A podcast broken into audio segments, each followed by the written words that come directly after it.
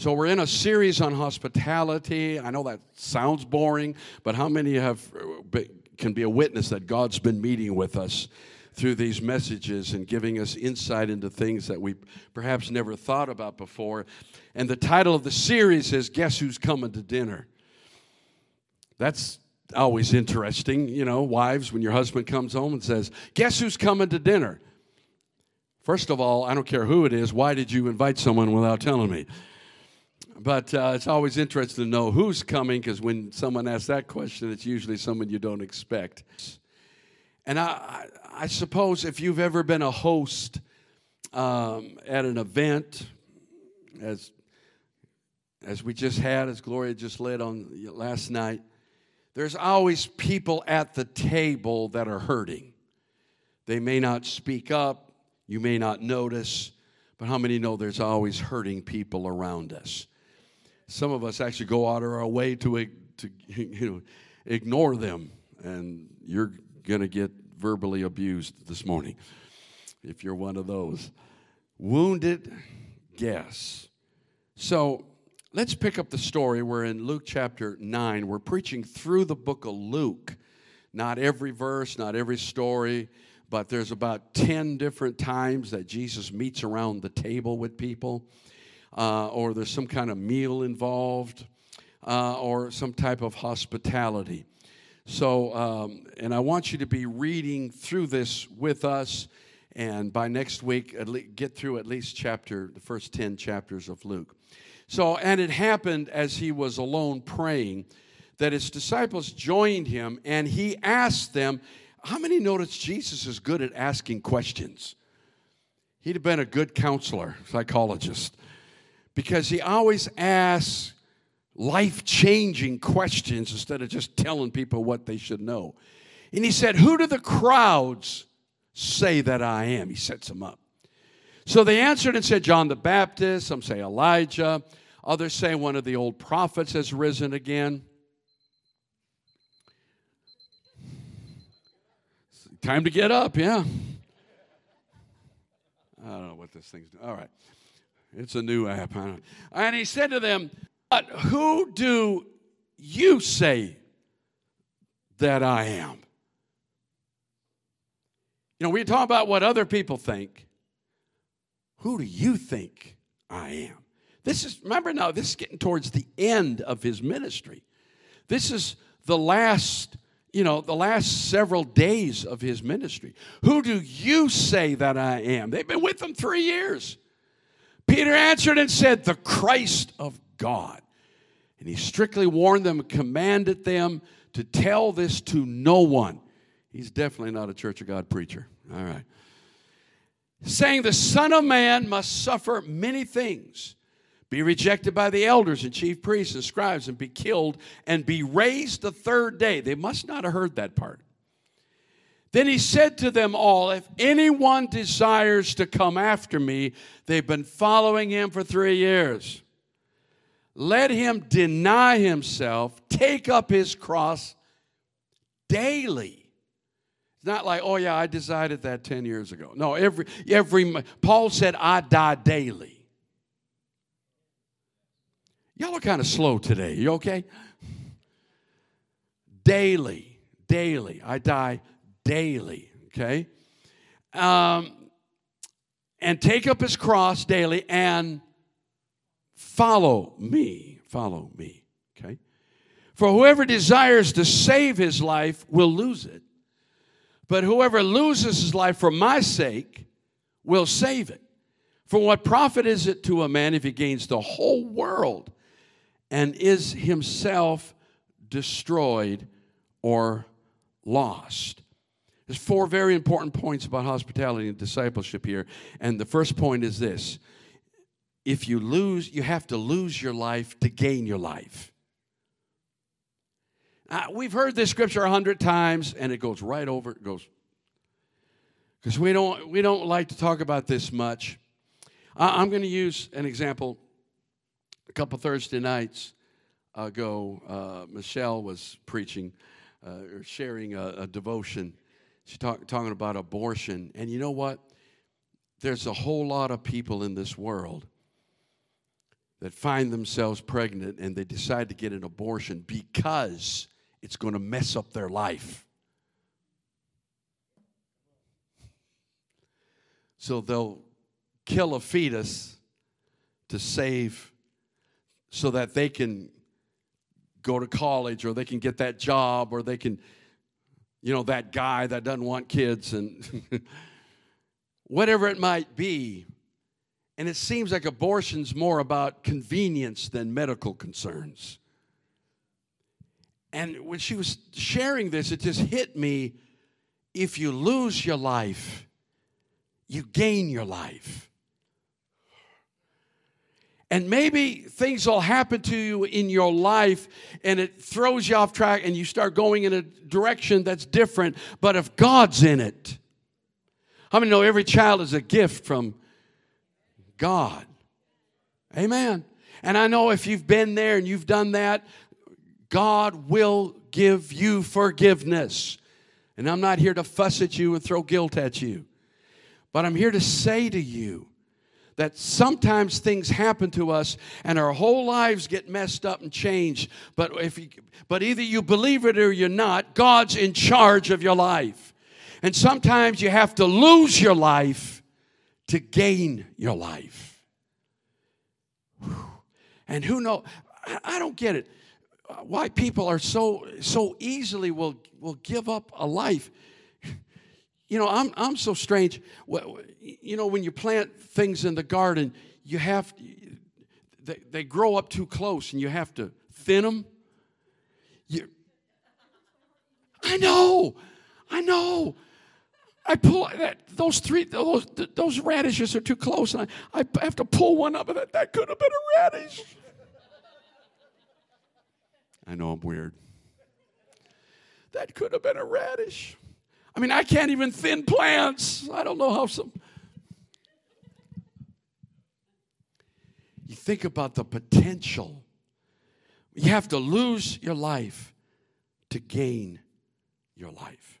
Okay, right after this, Jesus begins a journey. If you can, I don't know if you could see a map in your head, but he begins a journey from Galilee, way to the north, to through Samaria in the center, down to Judea and Jerusalem in the south. And he begins this journey. And and really, Luke, Luke spends about 10 chapters on this journey. And this journey is only, it's only like nine days. You can make it in five, but Jesus is slow. So, so they take about nine days to go through this, this journey from north to south. These 10 chapters, that's like 40% of Luke's gospel, is about these days. So, how many believe maybe there's something important here? Jesus is about to go to Jerusalem. Almost all his ministry is in Galilee to the north. But now he's going to Jerusalem. Anybody know why he's going to Jerusalem? That's where he'll be crucified. So, this is toward the end of his three years of ministry. And he begins this uh, talk on discipleship and hospitality. Let's go back to Luke chapter 9 and let's pick it up in verse 51, just, just a couple verses. Now it came to pass when the time had come for him to be received up that he steadfastly set, very determined, right? His face to go to Jerusalem. And he sent messengers before his face. And as they went, they entered a village of the Samaritans to prepare for him. So they went so this group went ahead to make arrangements for him to come. But they did not receive him because his face was set for the journey to Jerusalem. And when his disciples James and John saw this, they said, "Lord, I love this. Do you want us to command fire to come down from heaven and consume them? As Elijah did? I love this. James and John been with Jesus three years, and this is still the way they are. If Jesus couldn't straighten them out in three years, I feel good about the 40 years I've had with some of you. wow. Hey, Jesus, you want us to call fire down from heaven?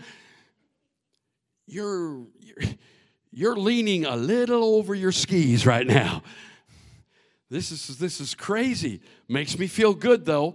This is the way people get sometimes when they get a little power, when they get a little authority, when they get a little exposure. Sometimes they want to start calling fire down from heaven. But that leads us to our second point. Our calling is to save and build up, not tear down.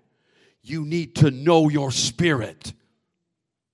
Know what kind of spirit you have in you. Are you an edifier or are you one that tears down? That's our, our calling. Okay. Chapter 10 opens up, and Jesus calls the 70. We don't know where these 70 came from, but we know a lot of people are following Jesus, so they must have been part of the crowd. But can you imagine Jesus appointing 70 people? There's that number again. And he appointed 70 people, sent them out two by two. And, and of course, the number is highly significant because after the flood, there were 70 nations named. Moses had 70 elders. 70 people went to Egypt with Jacob. 70 years of captivity. The Sanhedrin had 70 members. So it's an all inclusive number, and Jesus is saying, I'm going to cover the earth with the gospel of Jesus Christ. Not that day, but he's going to do it. And when they came back, they're kind of like the disciples a little bit. They were rejoicing, right? Remember this? They were rejoicing because they had power over the demons. Now, I got to admit, it makes me smile too. I think it's cool when you can talk to a demon and tell him to get out and he gets out.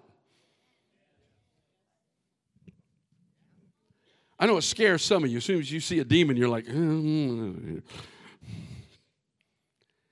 It doesn't scare me at all because I know in whom I've believed. And I know how powerful the it's nothing to do with me, nothing to do with anything I do or don't do. It's all about the name of Jesus. And devils will cringe at the name of Jesus. My Lord. So Jesus says, Don't rejoice because you have power over the enemy.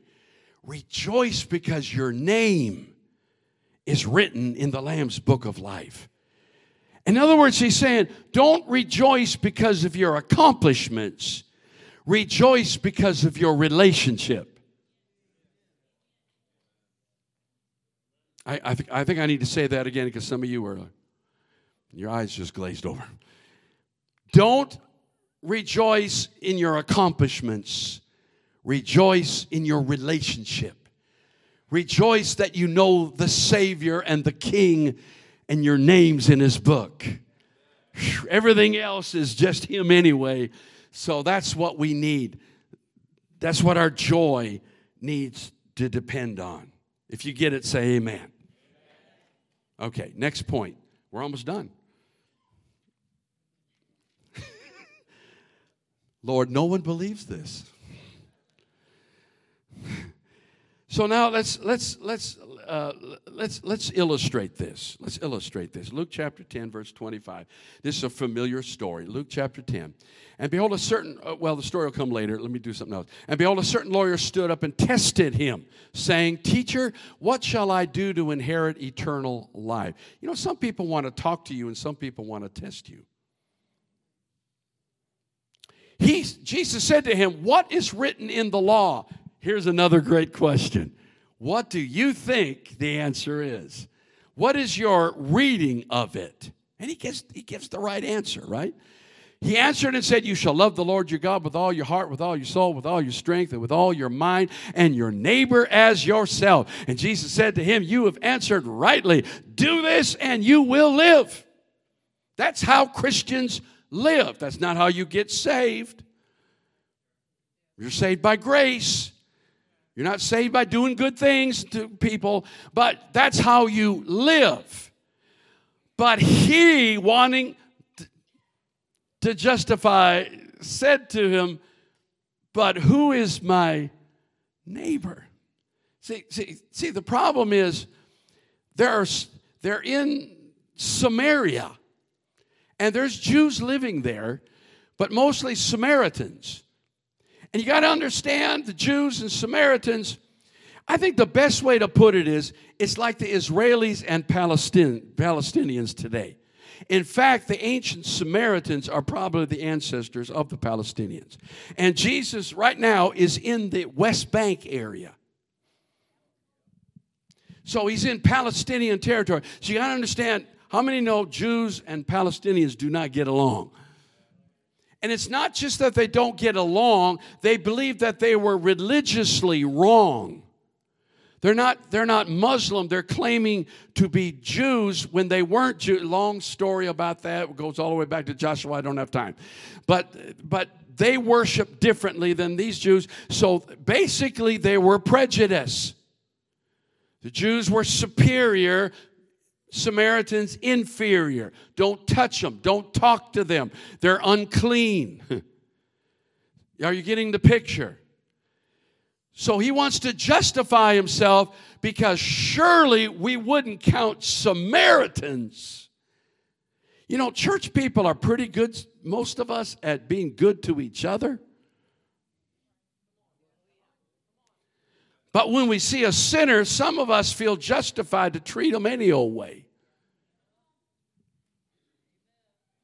If I don't get more amens, I might stay here five minutes. If you're uncomfortable now, I can make you squirm. Are you hearing what I'm saying?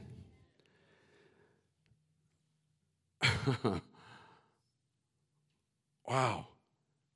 When he said, Who is my neighbor? What he's really saying is, Who don't I have to be good to?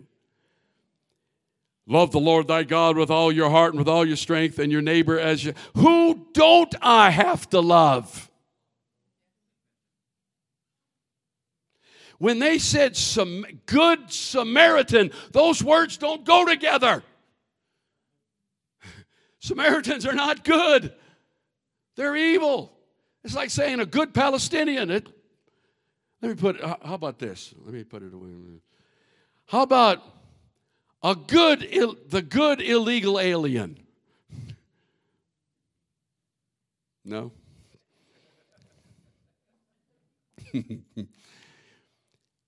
Put whatever you want there. He's basically asking, Who do I not have to love? Who is my neighbor? Wow. And Jesus answered, He said, Well, let me tell you a story. Okay, I'm done with my introduction. A certain man went down from Jerusalem to Jericho. Okay, this is about a this is about a uh, I think about a 17 miles. It's all downhill. You go you go 3,000 feet down, so it's quite a quite a, a decline. Uh, and um, and about 17 miles, and it's real treacherous. It's not a four lane highway. You're not in a car. There's bandits everywhere. It's, it's a dangerous road. And, you, and it, it takes a while to go 17 miles. And it says a certain man went uh, and fell among thieves, stripped him of his clothing, wounded him, and left him half dead. Half dead. In other words, he looked dead. Now, by chance, a certain pre, a certain pastor came down that road. And when he saw him, he passed by on the other side. Likewise, a deacon, maybe an elder, maybe just an ordinary Christian. Likewise, the Levite, when he arrived at the place, came and looked, say he looked, and passed by on the other side. Mm-hmm, mm-hmm. Now, a certain Samaritan, as he journeyed, came where he was, and when he saw him, he had compassion. And so he went to him, bandaged his wounds, pouring in oil and wine. The oil is, is for um, is, soothing. Uh, it, it, it, helps with the healing process. The wine purifies the wound. And he set him on his own animal. So, in other words, he's walking now instead of riding. And he brought him to an inn and took care of him. So there they are at the Holiday Inn.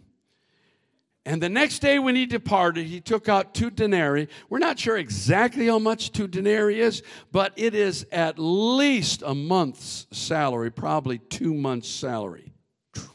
That's a lot of money. Gave them to the innkeeper and said to him, Take care of him. Whatever more you spend when I come again, I will repay you. So, which of these three do you think was neighbor to him who fell among the thieves? And he's kind of like, I guess the one who showed mercy. Go and do likewise. How many believe he did? No. No. You got to understand to touch. Because why did the priest walk by? Because he looked dead. And you can't touch a dead body. Because if you touch a dead body, then you're unclean. There's a thing you can go through to get clean again. But if you're unclean, you can't do your religious stuff. So he chose religious stuff over real ministry. We need to decide, you know, there's there's the Lord's work and then there's church work. Now, church work is good. It needs to be done. God will reward you, bless you. Pastor appreciates you. Amen. Thank you for your service. It's wonderful. But don't ever put church work ahead of the ministry God's called you to. And, and by the way, don't put church work ahead of family. But God's work the specific thing he's telling you to do today, that comes ahead of family. That comes ahead of everything. If God tells you to do something, you need to do it. And I don't care if Aunt Bessie likes it or not. Everybody with me on that? Prioritizing. So he wanted to do his religious work. Hmm. And in the process, and watch what it says here. It said he saw him but passed by. He saw him, but passed by. How many people do we see, but we pass by? And I know you think, well, I, I, can't remember a time I ever did that. Yeah, but what about society in general? Do we really care what's going on? Every year, 900,000 babies are aborted. Is anyone disturbed? Is anyone praying? One out of every six teenagers has seriously considered suicide. One out of six. Are we loving our teens? Every day, 22 veterans take their life. Every day. Every day. Today, there's 22 of them going to the grave. 22 yesterday, 22 tomorrow. I didn't come by to depress you. I came by to tell you we've got some wounded guests. We have some wounded people around us.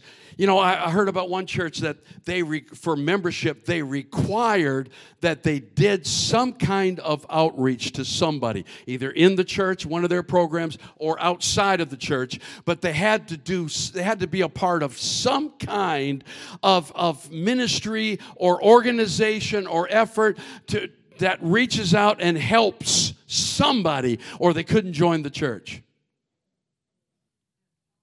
How many members would we lose if we made that rule? I don't know we'd lose that many. Most, you know, there's there's a lot of people involved, not just in the church, but in ministries outside the church. And by the way, God bless you for doing it. It doesn't bother me at all. Wherever the Lord sends you, go and do it. Come on, anybody with me in this place? I know it's a weird sermon, but you okay? Uh, this, this, this, has to be, this has to be shared. The Levite sees him, but passes by. Passes by. Wow. We need to realize what the real work of ministry is and do it. Say amen.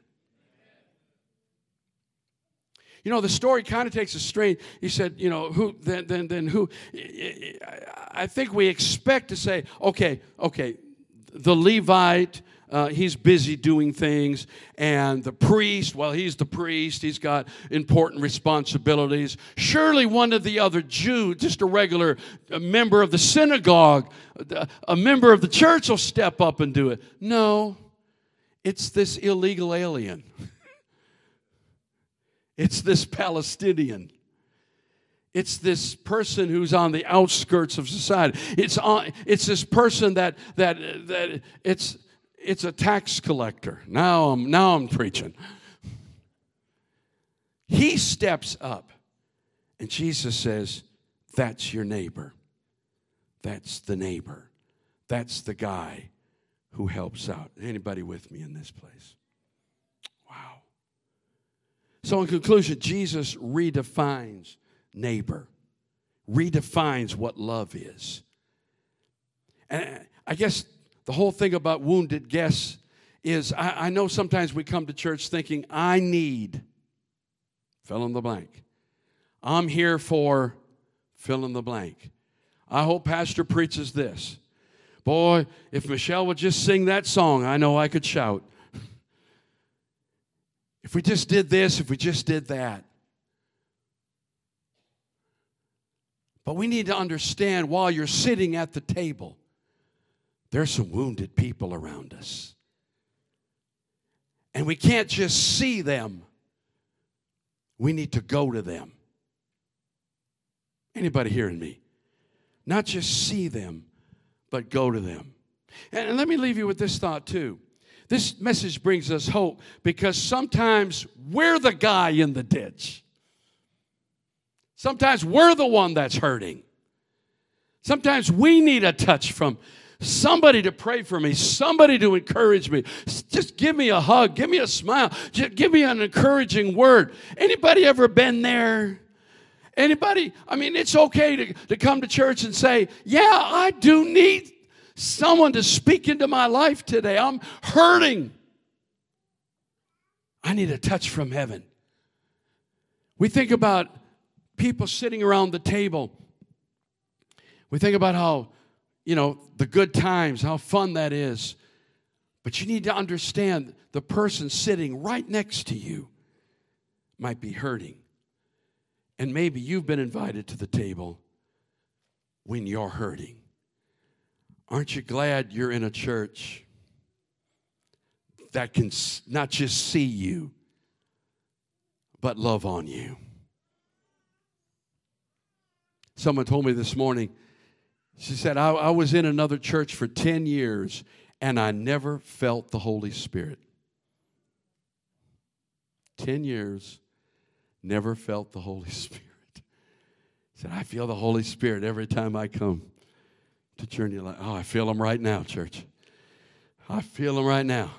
You may not like this message, but I feel them right now. Come on, this is a message. This is one of those liver messages we need to hear. Come on. Eh, sometimes you got to eat the liver. Sometimes you got to you got you got to you got to take it in. Come on, and you, you got to say, okay, what, I've seen a lot of hurt. What have I done? Or maybe you're here today and you say, I'm hurting. I need a good neighbor. Would you stand with me? Praise God. Thank you, Jesus. Hallelujah. Thank you, Father, for your love and for your presence today. Thank you, Jesus. Hallelujah. Mm, mm, mm, I want to pray for you. I want you to come to the communion tables. It's a table. It's where we take in the body and the blood of Jesus. Amen.